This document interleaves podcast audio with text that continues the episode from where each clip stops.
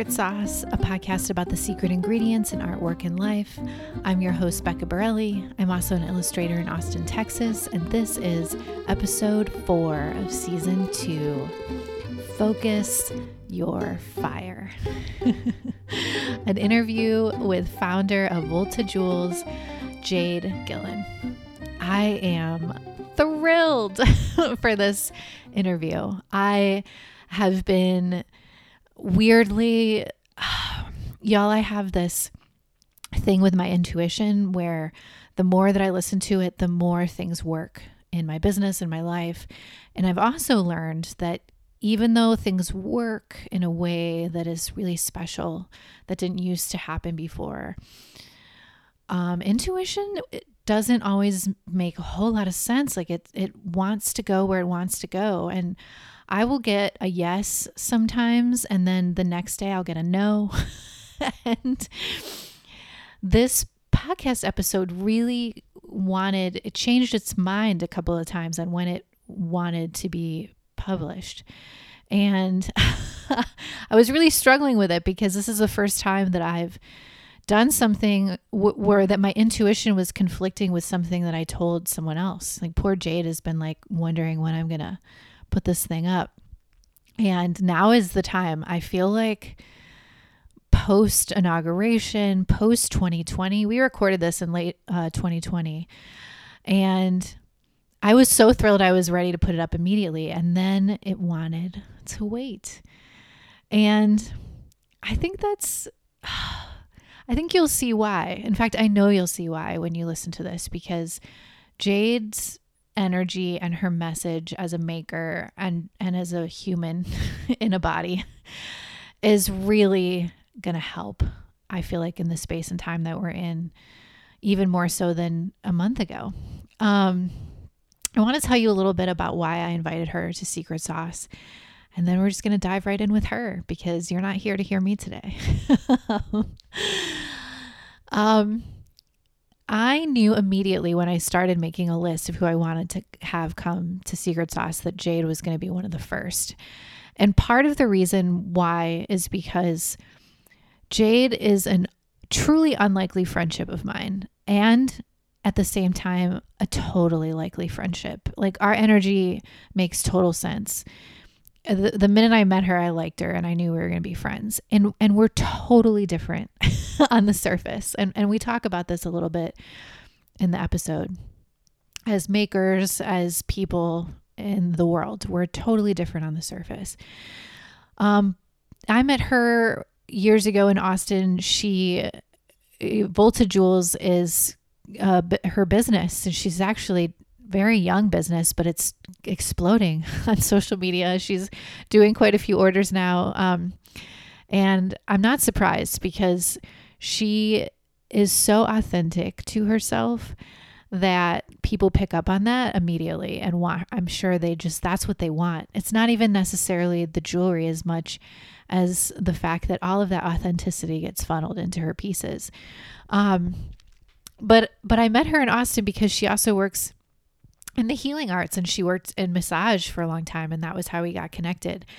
And we had all of this in common about you know being artists and into healing and we would have these amazing amazing conversations. And one day i forget how it came up but you know i began to feel incredibly comfortable with jade as do many people. And i think part of the reason is because similar to mark who was here in the last episode, you you get a sense when people have seen a lot of life and have lived a lot, right? And have been through the fire. that there's not a whole lot that they are going to judge you for. That people that have really faced their own fire have no space for judging others. And I really got that vibe from her that I could tell her anything and she would be fine with it. And I have a pretty colorful life that doesn't look very colorful anymore. my my color now gets funneled into my art, right? The, but before, when I was young, I I was I wouldn't say wild, but I, I was I was an, I was an artsy eccentric person for sure. And I and I I told Jade some of those stories and I remember one day she said, "Oh, I would never have known that about you. Like you're tattooed on the inside." And I, I that caught me off guard in a, in a really good way, right? Because she's right. Um, my my tattoos are on the inside. I definitely don't wear all of the eccentricities and colorful, loud things about me on the surface. And Jade does, you will see. and that was why I was drawn to her. And I never realized it until she said that. Jade is literally and figuratively tattooed on the outside. She's so comfortable at this point in her life and she'll and she'll tell you it wasn't always that way but she's so comfortable at this point in her life um, showing people that and i was so drawn to that i i was drawn to the way that she was so comfortable that and people gravitate to that um, she came to Jason and I's wedding here in Texas. We had like a little Texas wedding party um, in November of 2019. And y'all probably, if you follow me on social media, you might have seen some pictures of this. It was at Lemon House, which is totally hippie little shabby bungalow in East Austin. Everyone that came was wearing jeans and some people had cowboy boots, and I was wearing this very modest beige, flowy, goddessy dress, you know. And Jason was wearing a blue button up shirt, you know, very, very that. Like, I don't even want to label it. It was just what it was. And then Jade shows up, and I'm to post a picture on on social media here with this episode so y'all can see it.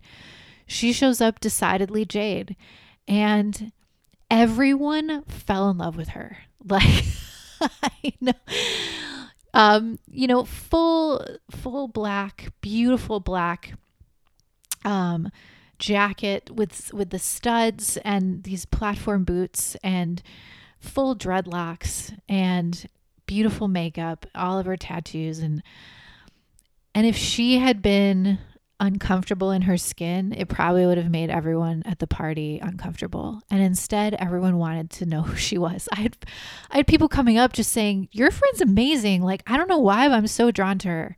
Yeah, that's Jade. Um and I and that was why I wanted to have her on the podcast was because there's something about that authenticity that gives people permission to be the same. And I love that her secret sauce is so wildly different from Mark's or from Jordan's that it manifests in her own unique way. And that it really doesn't matter what kind of authenticity we listen to, it all feels good, you know? So, with that introduction, I am going to introduce Jade. Um, well, I'm excited to have you here because I'm certain so much of your story and not just your like singular story but all of your stories are going to be really helpful and interesting to people that listen um, why don't we just kind of start off by you telling everyone a little bit about volta jewels which is your business and how it got started and then we'll kind of like backtrack from there yeah, sure. So I am a jewelry designer, and it started because I was bored, basically. and, um, you know, I wanted to find another creative outlet. I sang in a band before, I went to film school. You know, I've done, you know, creative things here and there, but I really wanted something that I could do in solitude, being the introvert that I can be. And um, you know, I wear my hair in dreadlocks and um, I would look for jewelry, but it didn't really represent my style. And so I would just find uh, broken pieces of jewelry around the apartment or at thrift shops or from friends. And I would create my own little hair charms and jewels. And I got a lot of compliments, but they started to become a little too extravagant. and um, my friends had suggested, hey, why don't you make these earrings or bracelets and chokers? And I said, you know what? That's a great idea. And so it started from there and i've really been blossoming in my um, vision and um, you know mixing a little bit of rock and roll with some glam and it's totally a little bit of hard edge and femininity just like myself so um, it's fairly new but i'm enjoying the attention that i'm getting from other artists especially and um, it just gives me something to do especially during quarantine um, you know instead of um, trying to gorge myself with food, I would just play with jewelry and I would come up with things that I really, really enjoy wearing and that people seem to enjoy as well. So it makes me happy. It's great. And remind me, because I feel like this the sec this was kind of like your beta version when the quarantine started, but you had done a different iteration earlier, like a few years ago, or remind that's me of that. Hair, that's the hair jewelry. Yeah. Yes. That's, that's where it started. Yeah. Yeah. Mm-hmm. That's awesome.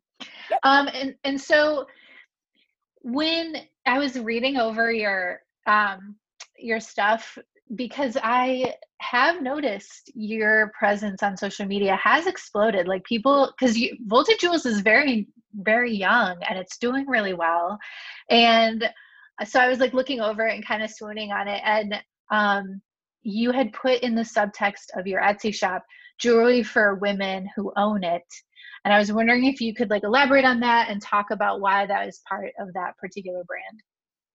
Look, Becca, you know me. I'm high energy and I'm intense. Okay? yeah, girl, I know you. I mean, let's just keep it real. And um, for a lot of years, I was told to tone it down, um, dim my shine, not be as fiery as the Aries that I am. And that just never felt right to me to tell someone to suppress who they are naturally. And what I realized is if it was affecting people negatively or myself negatively, I didn't need to tone it down. I need to focus it, if that makes sense.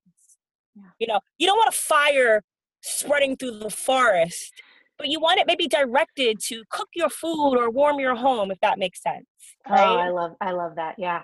And so I took that intensity and that fire and I put it into my jewelry, which is kind of um why I named it Volta Jewels. For you science nerds out there, you know, it's very much about the units of energies and sounds. And um, so instead of suppressing myself, which has been what people have been trying to get me to do for for a long time, I'm owning who I am. And so I'm taking that fire and I'm directing it into my creativity and into sharing my um, very storied life and that's what works for me and i don't feel any shame about that and um, you can either join or not it's cool that's so that's an awesome segue into sort of my next question or i don't know even know if it's a question but um, one of the things i was really excited about in regards to having you on secret sauce is that a huge part of the podcast is talking with makers about being themselves.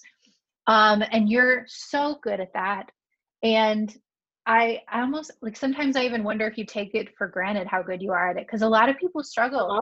with with being themselves. And I I want to um, ask you if you could elaborate on that talk about it is this something you all have you always kind of been that way or did you learn that over time um, and speaking to other makers about about what that's like for you I really appreciate that compliment and it's a big compliment because it means that the work that I have been doing on myself is manifesting into something that people can see clearly and hopefully be inspired by. Um, no, I have not always been this way. Um, I'm going to just get a little bit into my story. I am a Black American woman who is a punk rock metalhead, okay? And um, that is uh, definitely not something that a lot of people comprehend or um, yep. think is okay. And yeah. um, I've always been this way, you know, I've always liked what people consider to be outside of the box for who I am or who yeah. I'm quote supposed to be and the societal limitations. And uh, my family didn't really like it very much. Um, my peers certainly didn't like it very much. And so I endured a lot of bullying and shame. And um, then I um, turned it inward, as most people do. You know, when you're a child, you absorb the environment around you mm-hmm. because you are too young to develop a sense of self. Mm-hmm. And so, yeah, I try to um, for lack of better terms, be more black, which is so silly. Um, but that's what I tried to do for so many years. And I, I wasn't happy because I wasn't listening to the music that I wanted to. I didn't dress the way that I wanted to. I, I tried to speak in a way that um, I guess you could say was performative blackness. Mm-hmm. And it didn't work for me. I wasn't happy.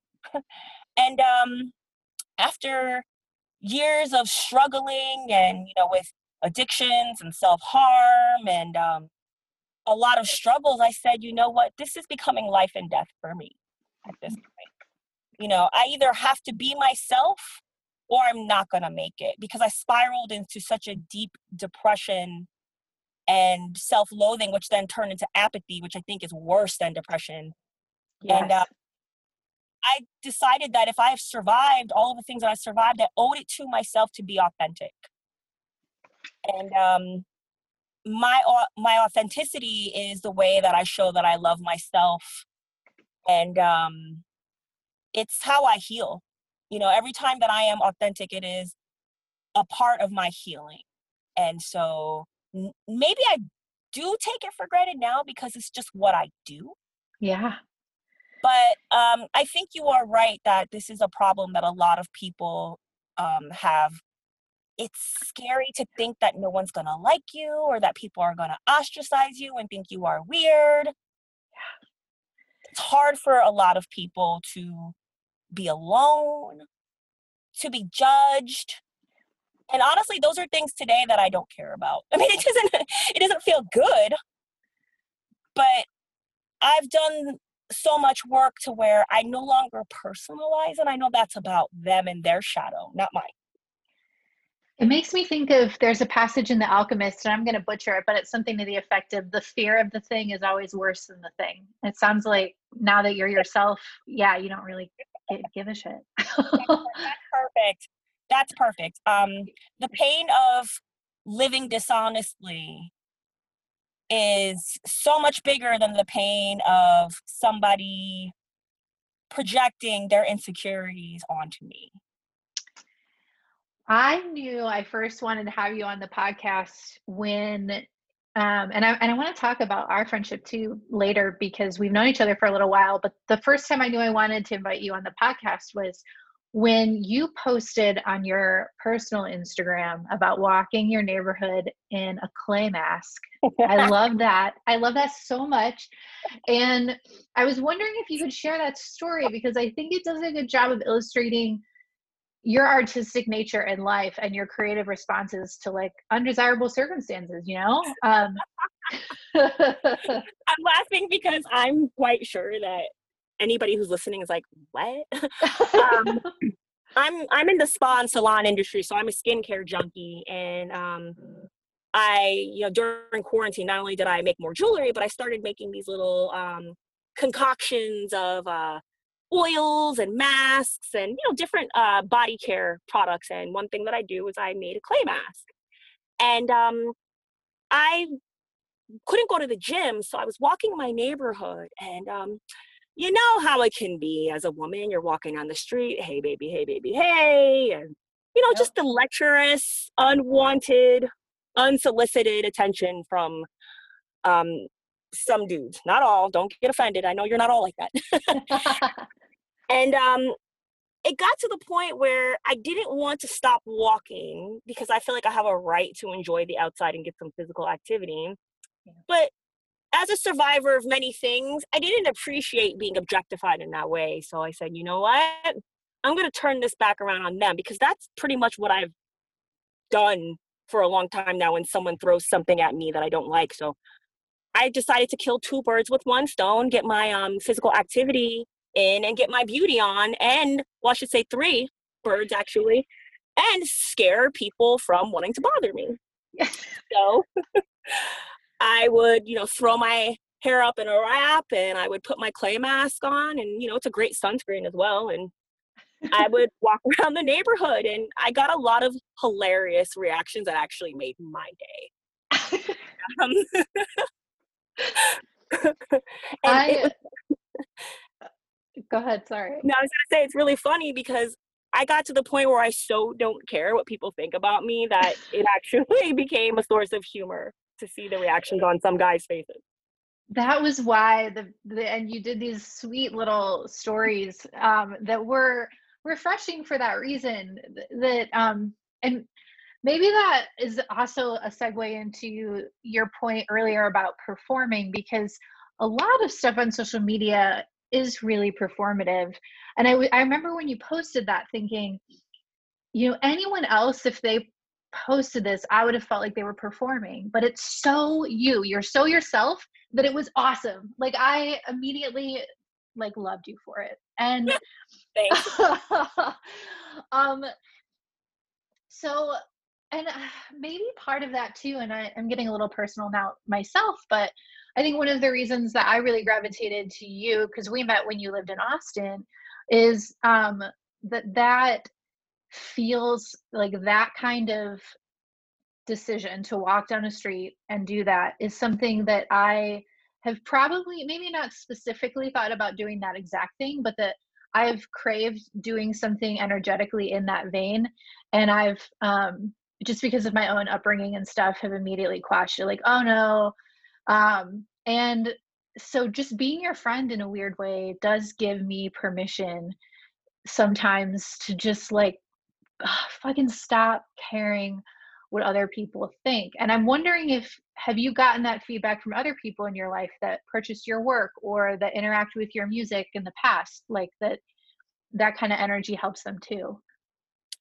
Um yeah yeah I, I have received that feedback and i'm really glad because it's not just a catharsis for me but it's also giving people permission eh, they say hey if jade can do it and she's okay and she hasn't withered away into pieces maybe i can. Because look i mean i'm not superhuman or special okay? I've just decided to alchemize what was given to me oh, and yes something that could benefit myself and if it can benefit other people then that is awesome and my work or just the way that i exist is something positive for other people then that means it's all worth it. Um because i had people like that who i watched when i was coming up who were being authentic that i said wow you know maybe i can be like that one day. I wish i was that. And here i am and it makes all of the strife and the struggle and all of the craziness that I've been through, it makes it worthwhile. Like it wasn't all in vain. Because yes. ultimately, my goal in this life is to help people to have an easier time than I have had in this life. So, yeah, yeah. Especially being women in their 40s. Yes. We're, we're like wanting to break through free, you know. I'm it's and not just because of our age, but I feel like this is a thing, you know, that all humans, you know, men have the standard of like masculinity they feel like they have to attain, and women have this like, I gotta be sexy and a mom and an employee, and I gotta wear all these hats when I just wanna rest. I think that that's a very common part of the human condition is to want to be appreciated and feel safe in who you really and truly are and to not have to constantly wear these masks. And so when we see somebody who is being authentic, we might be able to analyze them and say, wow, this maybe I can do that too. Yes. Yes. It's contagious, honestly. Yeah.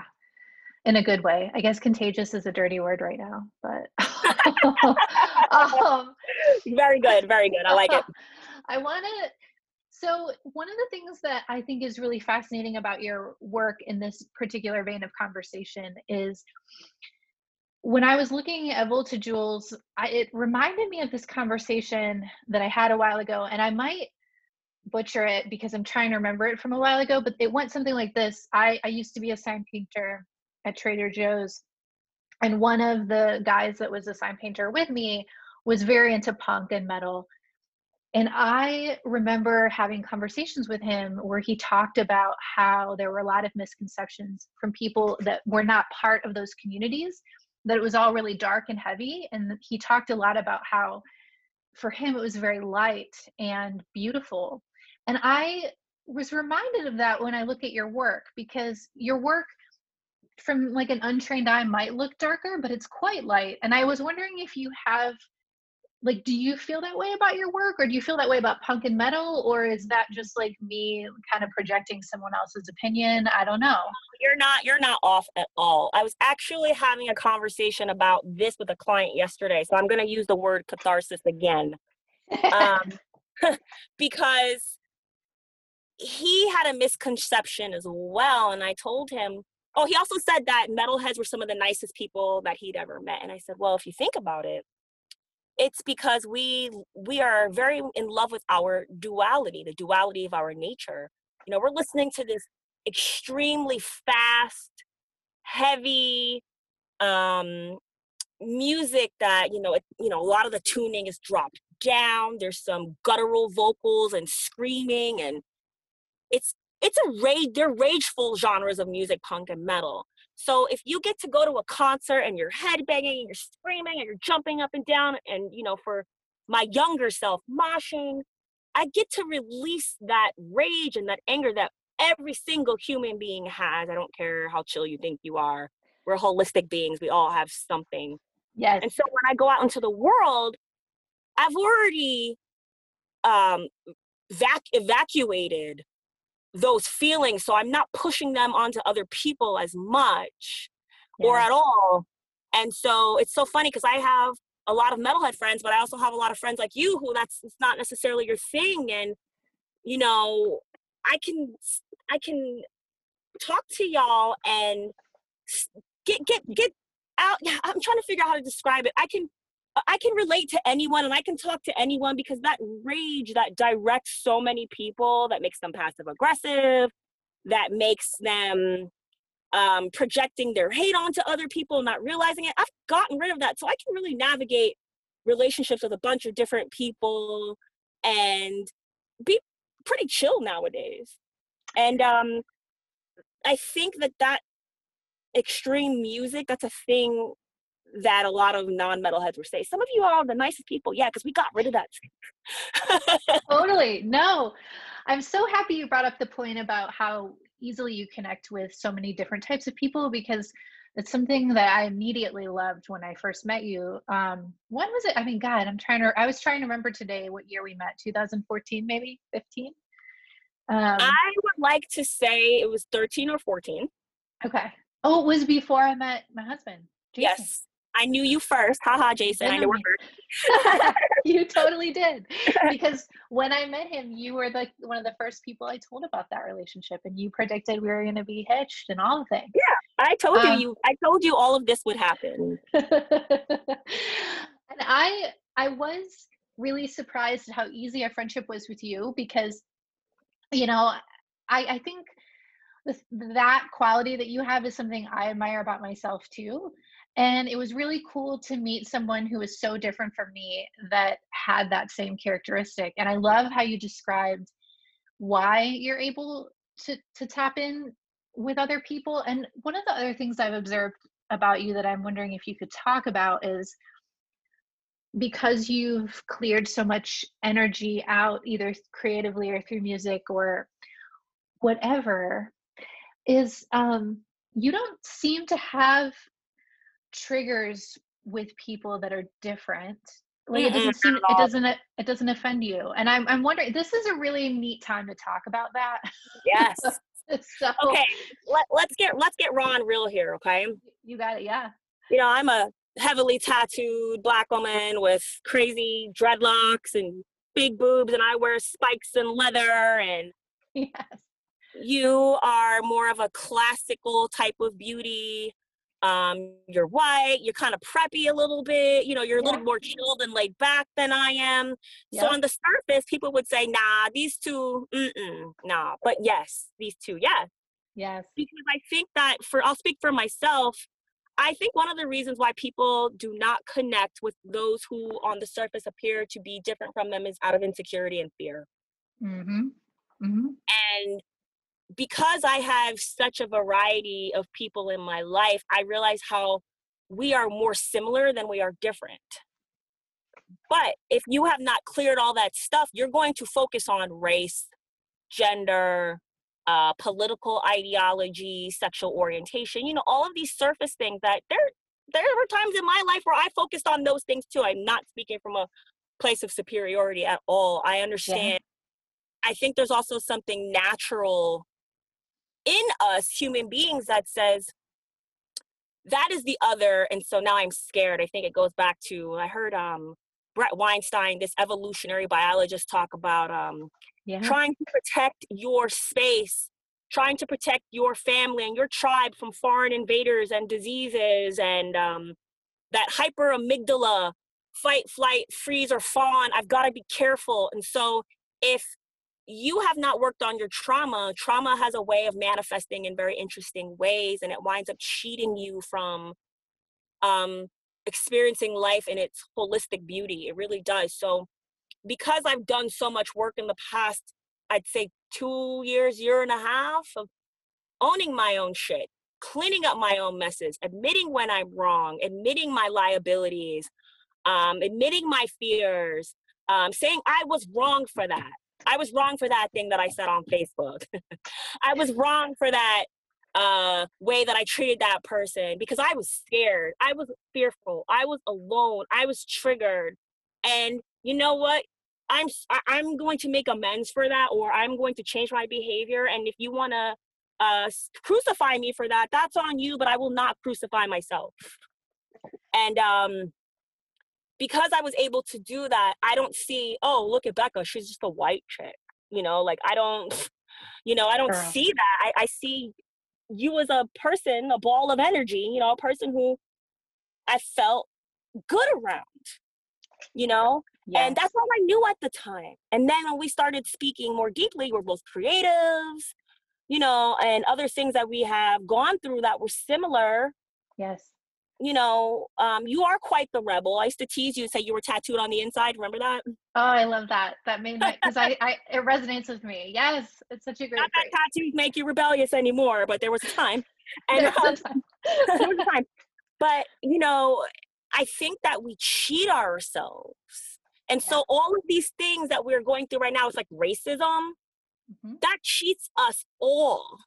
Mm-hmm. You know, because there could be someone who looks nothing like you and they come from a different ethnicity or different culture that may have a perspective on life that can completely flip the script for you. Yes. But because we're so afraid of somebody being of a different race, we don't even get to experience that. And yes. you know, that right there alone is enough of a reason for us to all, you know, say, "Hey, let's let's work to get rid of this crap." You know, this this these isms that, love that are really tearing our culture down big time. Your comment reminds me of something Jason said when I was kind of, you know, mucking through some of my own trauma and was really angry at some people, um, rightfully so, that had done some pretty messed up stuff when I was a child. And I remember kind of venting him about it one day. And I remember he said something that your comment really reminds me of, which is um he said he's like, fuck yeah, Becca, like that and Jason didn't say fuck yeah. For those of you that know him, he doesn't talk that way, but if he if he talked like me, yeah, if he talked like me, he wouldn't say that. And he said, you know, that that pain and that trauma that you're feeling towards this particular person or group of people is legitimate and it's not it's your truth right now but it's not the ultimate truth and you know so if you want to if you if you're he uh, and i remember him kind of like saying you have total permission and support for me to be in this space right now but i hope you don't stay there. And now i have i've worked through a lot of that and i have a lot of love and compassion for those same people who i was so poisonously angry with just a few years ago and sometimes when I look at the collective and the culture, especially in terms of some of the things you were talking about, sometimes I just am hopeful that, yeah, I hope, like, if you're in your trauma, fine, but just please don't stay there. You know what I mean? And I think mm. I love that you, when you said earlier about not being superior, I do think a lot of people pick that up from you when you talk about this stuff and they do feel the sense of oh this chick's been through the mud and now she's on the other side and i can do it as well.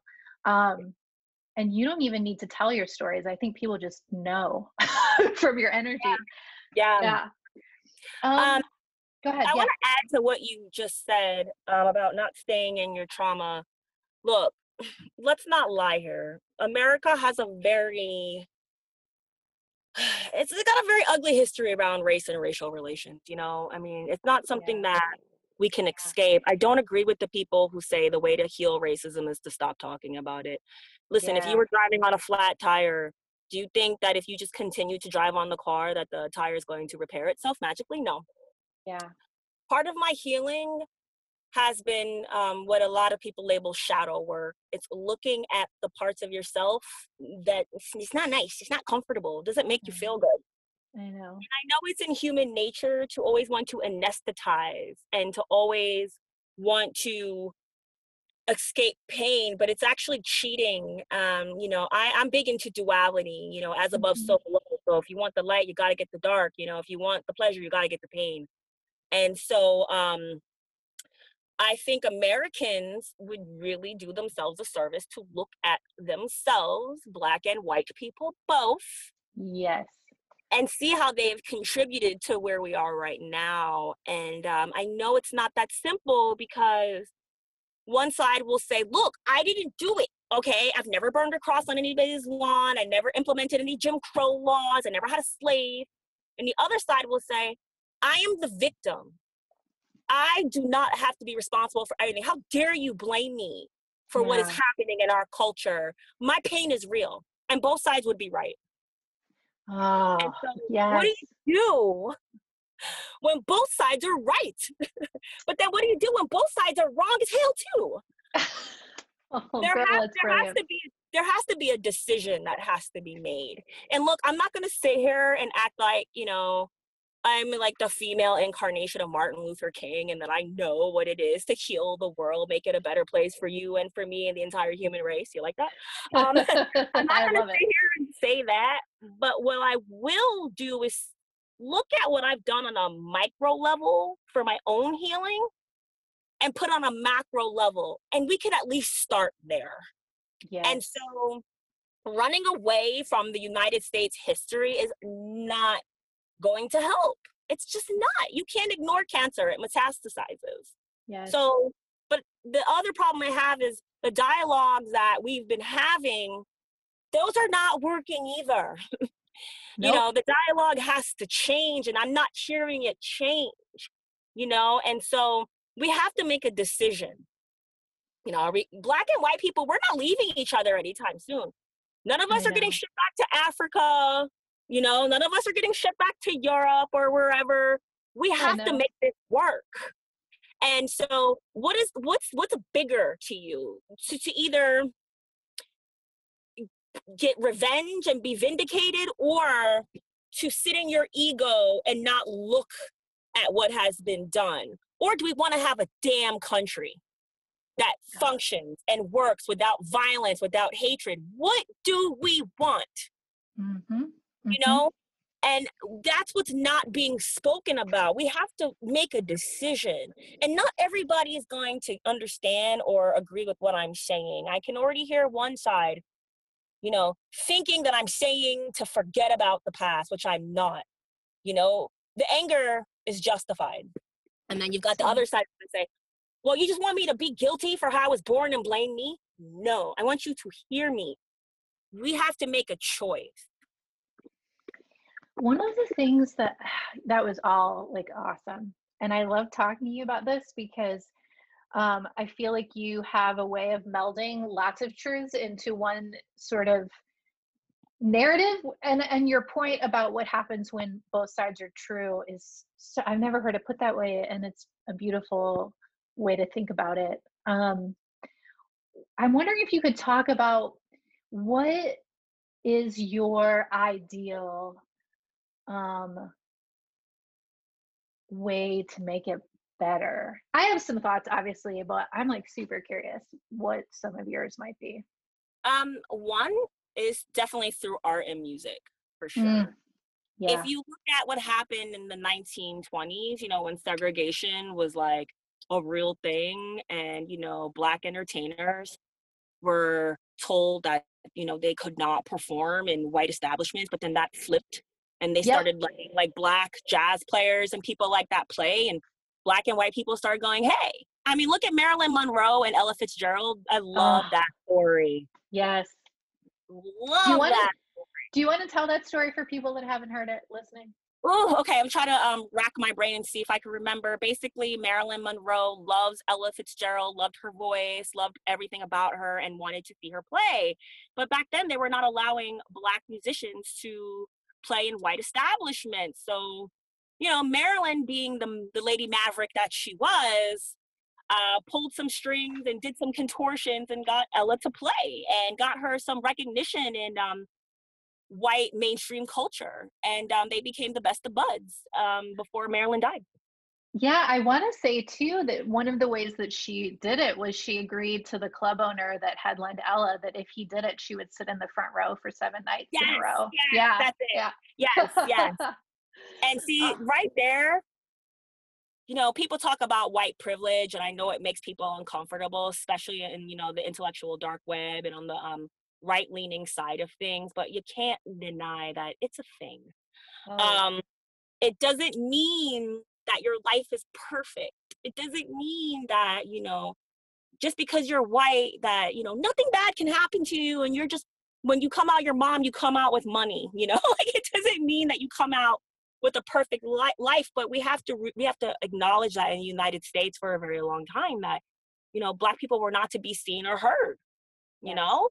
Yes. and that's not something that dies overnight now. We are so much better than we were to deny that there's been improvement is dishonest. But you know things don't just die overnight. So that is how one can use their privilege to actually help. And i actually have plenty of white friends who are doing those things right now. Answer it the way i feel. Now black people are not a monolith so do not take what i'm saying and think this is the truth that all black people believe but i'll just tell you what this black person feels i'm not offended i don't care. What i do care about is when the black woman wears her hair that way and she gets fired from her job yes. or she gets called dirty or people assume that she's a drug dealer or something like that the double standard is what i care about i don't care how a white girl wears her hair it doesn't pay my it doesn't affect my bills i don't care. You know like we have bigger fish to fry in america it's the double standard that bothers me. And then i told her i said what's the point of having friends of different races if we can't connect on different perspectives to learn? And she goes wow. And i'm like yeah. She thanked me for you know sharing my point of view. And you know i would rather someone ask me questions and connect with me than have them walking around making assumptions and creating things in their own head because that can be very dangerous. Have you noticed, and I feel like as a white woman, I might be like treading on thin ice with just like my knowledge here. So correct me anytime. But have you noticed if um I've because I've speculated watching um mainstream men and women of color um who are you know activists and kind of at the forefront of some of this conversation publicly, especially on social media. I've noticed that they initiate conversations kind of like the one you just described.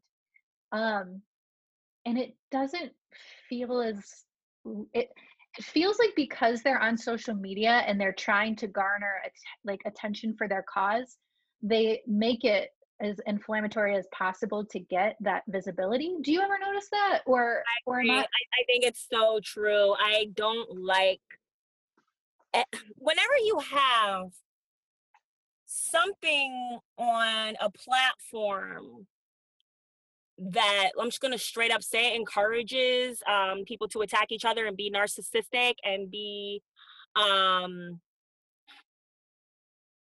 uh, and, and, and be seen. Yeah, yeah there's going to be problems and that's why i encourage people to actually make friends with people of different races. Yes. Rather than you know trying to talk on social social media It- you know listen, I've had some beautiful experiences from social media, okay? If used the right way, it can be awesome. But I've also had bad behaviors on social media as well. I have been guilty of this because when you walk through life feeling unheard and unseen, mm-hmm. and you are given a platform, you're gonna go a little crazy and you're gonna take a lot of that stuff out that really should have been dealt with in private or in a different way. Also, too, yeah. you have to keep in mind that some of these people they profit off of racism being a thing. Like yes. if racism were to be ended tomorrow, their whole career would be done. Yeah. So do you really want to trust somebody who makes money off of racism? Yeah. So activism? I don't. So yeah. I, I think it's lazy to go on social media and trust social media activists. I think it takes more courage to actually make a white friend or a black friend. Oh, that's awesome. Yeah. You're so fun for me to talk about this. I don't mean to sound like a fangirl, but I'm just like, oh, that's awesome. Oh, that's awesome. No, um, thank you. And I, I you know what? I'm, I don't know. You're you're a good friend, and I think what happens is on both the black and the white side, we're not hearing a lot of voices of reason right now. Yes. So when you hear somebody who has a reasonable, balanced perspective, because you know you got one side. Like, let's say you got somebody like Candace Owens, who yeah. I agree with like fifty percent of the time, sometimes sixty. You know, she says a lot of things that I do agree with because you know I do hold some conservative values. But then when yeah. she starts to say things like systemic racism doesn't exist, I have to go, okay, Candace, come on, girl, come on, girl.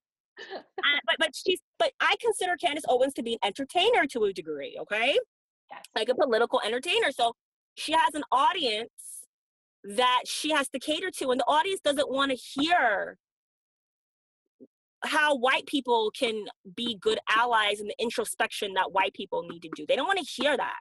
Yeah. But then you have somebody like Shaun King, who I cannot stand. I'm sorry, but I cannot stand who profits off of black people not taking personal responsibility, being victims, being in this faux righteous anger and constantly lighting fires to get attention. He doesn't help at all. Yeah. You know, so yeah. you have these two extremes. Yeah. And neither one of them in the end is really going to help because I just really feel like it's detrimental to do what both of them are doing. Even though sometimes they say good things, sometimes I agree with them, but yes, for the most part, they're entertainers. They're active. They're they're activist entertainers, performative activism. They're you know they're trying to cater to a base, and I'm not. Okay. yeah, I think no, I really love that point because I'm sure that if you were to talk to Candace Owens or Shaun King one on one, you know, they would you know really deep in their heart of hearts you know express you know that part of their mission is to help and at the end of the day their living is connected to the problem so like right. you were saying but i also feel like this kind of conversation just from you is so helpful because i do think that generally because of systemic racism people, white people are i think you know kind of the most helpful thing that can be done right now is lots of um, learning and listening. And so even even in this conversation, I was I not worry because it's you and we're friends, but I do think about you know this isn't really my place to talk. You know, I yes and no. I understand your perspective, but at the same time, you know, if we're gonna make this thing work, we got to get real. Yeah. And um, you know, I that's why for me personally, and this is my personal boundary, I I, I don't have any um desire to censor and I don't have any limits when I talk to my white friends one on one about race. I think we need to be honest with each other. Yeah. And um, you know, I express my frustrations about black and white people because they both frustrate me all of the time, you know? Yes. yes. And um it's the only way that I got to the level of peace and healing that I have around my really difficult story. Yeah. And, you know, like I went to the doctor today, for example, and I told him a list of my good and my bad habits. And he was like, you know, that's what's so good about having you as a patient. Is You're just real and honest. I'm like, yeah, because I want to be healthy. The hell, like lying yep. about, you know, the fact that I eat, need to eat less sugar and I need to cut down on my wine a little bit. Uh, that's not like, uh, it's, there's no shame in that. Yeah. You know, it, it is what it is. And if I want to make sure that, you know, I don't get diabetes or become overweight or whatever, I have to admit things that could lead me there if I continue the course. And that's how I see this whole thing with the country, you know? Going back to your thing about, you know, how can we help heal this thing? That's part of it. We got to just get real. Yeah. You know, I'm afraid of you because you called me the N word, or someone who looked like you called me the N word when I was a kid, or yeah. I'm afraid of you because I'm afraid that you're gonna call me a racist if I admit that I'm not close to any black people. Yep. I'm afraid of you because I think that you're gonna say something about my hair. I'm afraid of you because I think that you're you're going to feel like I'm inferior. Like it's it's ugly stuff, man, but it's really necessary if we're ever gonna change.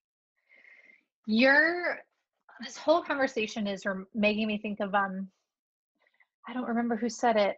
It was a speaker that I was listening to, but he, he said the opposite of a creator is not a consumer. The opposite of a creator is a victim. Mm. And I thought, mm. I thought, oh, I don't, that's fascinating. And in some ways, as you've been talking today, I realized that Volta Jewels you know, as a brand, is this weird, ref- I don't know if we know weird's not the right word. It's this beautiful reflection of kind of your life between light and dark and how they kind of, I don't know if you view it that way, but. No, I get you. And it is weird. It's, it's cool. I know you yeah. didn't mean it in a negative way. Yeah. Um, I, I yeah, I mean, it's people in my life know that the last three years with my health has been really difficult, you know, and, yeah. you know, almost dying of sepsis and getting into an accident and, you know, having some other challenges, I had to find healthy ways to stop feeling sorry for myself. So I got creative. And I think that's really kind of connects to my original thing about art and, you know, black and white people getting together during segregation. Art yeah. always brings people together, yo, like always. It's yeah. so cool. That's what art does. Yeah. It always brings people together. Ah. And I really feel like that's gonna really be it's going to be the creatives i think that help heal. I don't really think it's going to be these activists and the protests and definitely not the politicians no way. Um, i think it's going to you know i really feel like it's going to be the creatives because i have a community of women who we we advertise for each other we buy each other's stuff we model each other's stuff and let me give you an example of um, why I think it's going to be the creatives, and not sit here and put creatives on a pedestal and say that we're perfect. Yeah, I'm going to give you an example. So I have a fellow jewelry designer friend who we became friends because um, there was another designer who were making some very left-leaning statements about Donald Trump, and um, mm-hmm. mm-hmm. my friend kind of checked her on some of the things that were not factual what that she said. So mm-hmm. some other people went and piled on her, and you know they started with the histrionics. You're a racist. You're a white supremacist. You're a Nazi. She didn't yep. say anything like that. I'm going to tell you right now, she didn't. She just kind of challenged, like, hey, you know, maybe you have more freedom than you think you do if you can talk about the president, because in some places you can't talk negatively about the president without some consequences. Yes, yes. And so, um, this person decided to go through her friends list and find everybody who was not white and tell them to attack her. Oof. I don't follow I don't follow directions very easily. I don't like people telling me what to do at all. I'm a typical Aries. so I um decided to do my own research and the woman didn't say anything racist. I can understand how some people might think that what she said was um, maybe a little callous and a little cold, but that doesn't equate to racism necessarily, you know? So, yeah. Um, I decided to extend an olive branch out to this woman. I said, Look, I read what you said. I don't feel like anything that you said was racist. Maybe tone deaf on a couple of things, but not racist. And I don't hate you and I don't think you're a Nazi. But just so you know, people are kind of trying to, you know, drag you. And she said, Thank you for that. And she and I got to talking and we've become great friends. That's and, um, awesome. Um, she's a really cool chick. And we got to help out another girlfriend in a major way where we actually helped save someone's life together. Wow. So, yeah, I won't get into the details of that, but just showing you how thinking for yourself and not jumping on bandwagons and yep. you know investigating situations from an intellectual eye not always from an emotional place you can make some amazing relationships But just because someone says someone's a nazi and a racist you don't have to necessarily believe that. You can do your own homework and that's what i did. You know this woman has been a great asset to me in my business and you know she's purchased things from me she sent me gifts we we connect we talk and like i said we got together to help a friend. And um imagine had i not listened to myself we might not have been able to get together to help this person that we both care about. So um and i um i love that i feel like when you get together with people that may not be a, a perfect carbon copy of yourself you do have a collective power that is so exponential like i'm wondering if there's a connection to why you were able to help someone because you're with this person. I, you know that's so beautiful to me. Maybe i'm being a little bit of a hippie there but you know that's what i'm nothing wrong with that. I, I always call myself a metalhead hippie because i do have some of those tendencies and nothing wrong with that. I just really feel like art is so unifying yeah. and um it's more unifying than trying to create a smear campaign against someone okay? Yes yes. Oh jade you're awesome. Thank you for so this. you. thank you. Um i am super excited to share your information with people so they can follow you on social media and hear more from you and your ideas and your work because I feel like this conversation just like scratches the surface of what you have to offer, um, not just artistically, but also intellectually. So, oh, thank you. You're welcome. If people want to um, check out Jade's um, Instagram and Etsy shop, the links are going to be in the show notes as well as um, on the social media page. And I hope you can come back and chat with me again sometime. This is pretty awesome oh, for sure. I just had an idea. Maybe we can pick a topic and go, you know, like a specific topic pertaining to it. whatever's going on and go from there. And maybe people have ideas if they want us to kind of uh, bounce stuff off each other. You know, I mean, I, I like your point about, you know, you're like, hey, I feel like I'm white and I can't say anything. Well, maybe we need to change that. Maybe we need to say something together, you know. Just because you're you're not black doesn't mean you can't have an opinion. It's kind of silly. Do you, know, we can go off that, you know? I'm gonna like go out on a limb for all the listeners and say if you have any questions for Jade and you want to send them to me, I will have her come and answer them and we can talk yeah. about them. Does that sound good? Yeah, we need to give everybody a voice. Black, yeah. white, male, female, everybody in between. I don't care. We it's time to start opening up, being real and raw and talking. That's what I really want to inspire. It's time. Yes, girl. I um, thank you for being here. And until next time, friends, peace.